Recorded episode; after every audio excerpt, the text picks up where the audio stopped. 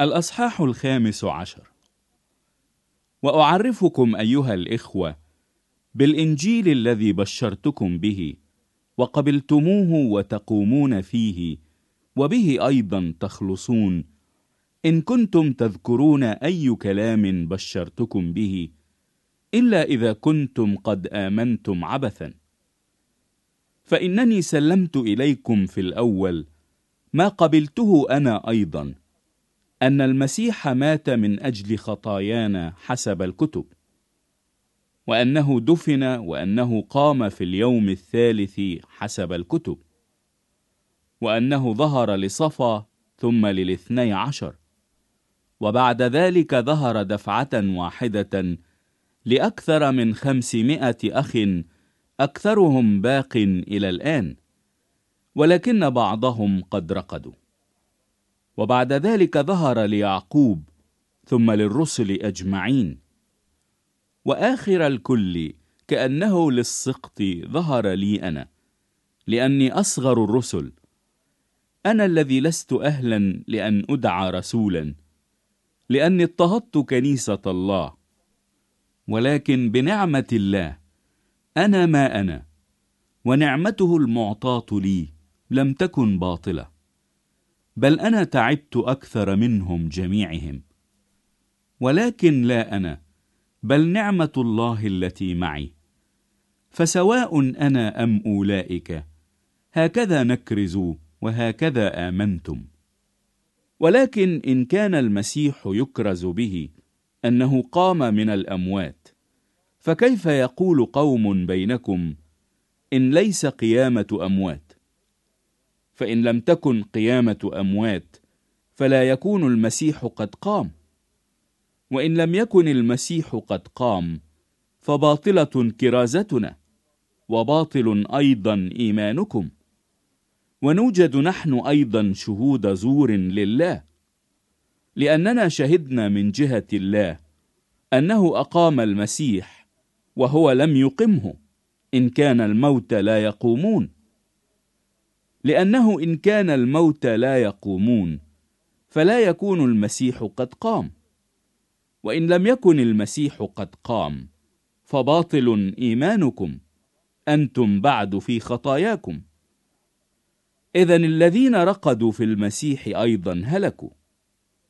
إن كان لنا في هذه الحياة فقط رجاء في المسيح فإننا أشقى جميع الناس. ولكن الآن قد قام المسيح من الأموات وصار باكورة الراقدين.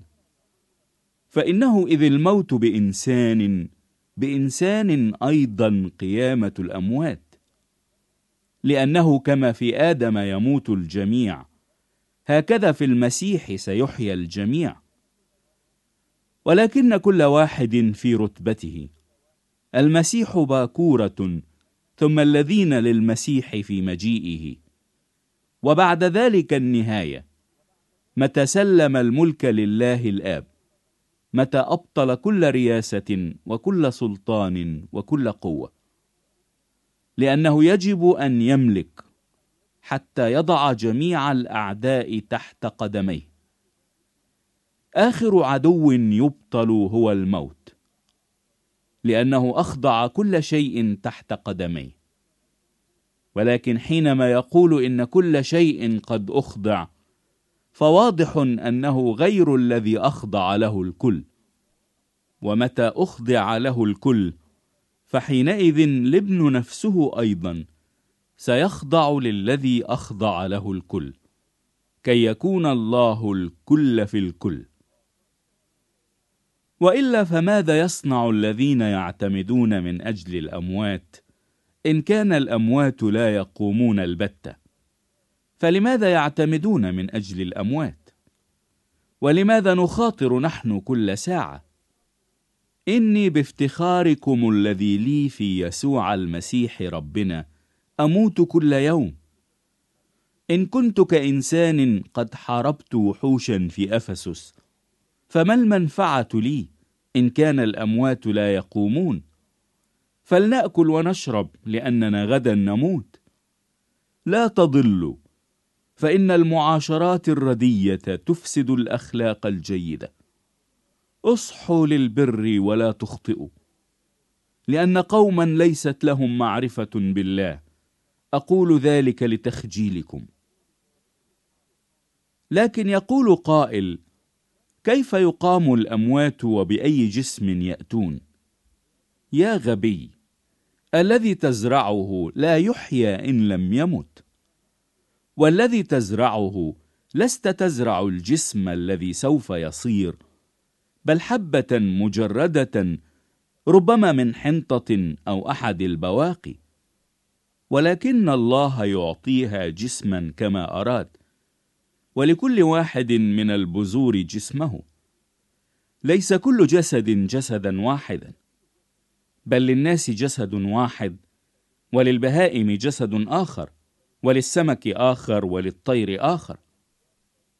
وأجسام سماوية وأجسام أرضية لكن مجد السماويات شيء ومجد الأرضيات آخر. مجد الشمس شيء ومجد القمر آخر. ومجد النجوم آخر. لأن نجما يمتاز عن نجم في المجد. هكذا أيضا قيامة الأموات. يزرع في فساد ويقام في عدم فساد. يزرع في هوان ويقام في مجد. يزرع في ضعف ويقام في قوة. يزرع جسما حيوانيا ويقام جسما روحانيا. يوجد جسم حيواني ويوجد جسم روحاني. هكذا مكتوب أيضا. صار آدم الإنسان الأول نفسا حية وآدم الأخير روحا محييا. لكن ليس الروحاني أولا بل الحيواني وبعد ذلك الروحاني. الإنسان الأول من الأرض ترابي. الإنسان الثاني الرب من السماء. كما هو الترابي هكذا الترابيون أيضا. وكما هو السماوي هكذا السماويون أيضا. وكما لبسنا صورة الترابي سنلبس أيضا صورة السماوي. فأقول هذا أيها الإخوة إن لحما ودما لا يقدران أن يرثا ملكوت الله. ولا يرث الفساد عدم الفساد. هو ذا سر أقوله لكم. لا نرقد كلنا ولكننا كلنا نتغير. في لحظة في طرفة عين عند البوق الأخير. فإنه سيبوق فيقام الأموات عديمي فساد ونحن نتغير. لأن هذا الفاسد لابد أن يلبس عدم فساد. وهذا المائت يلبس عدم موت. ومتى لبس هذا الفاسد عدم فساد؟ ولبس هذا المائت عدم موت.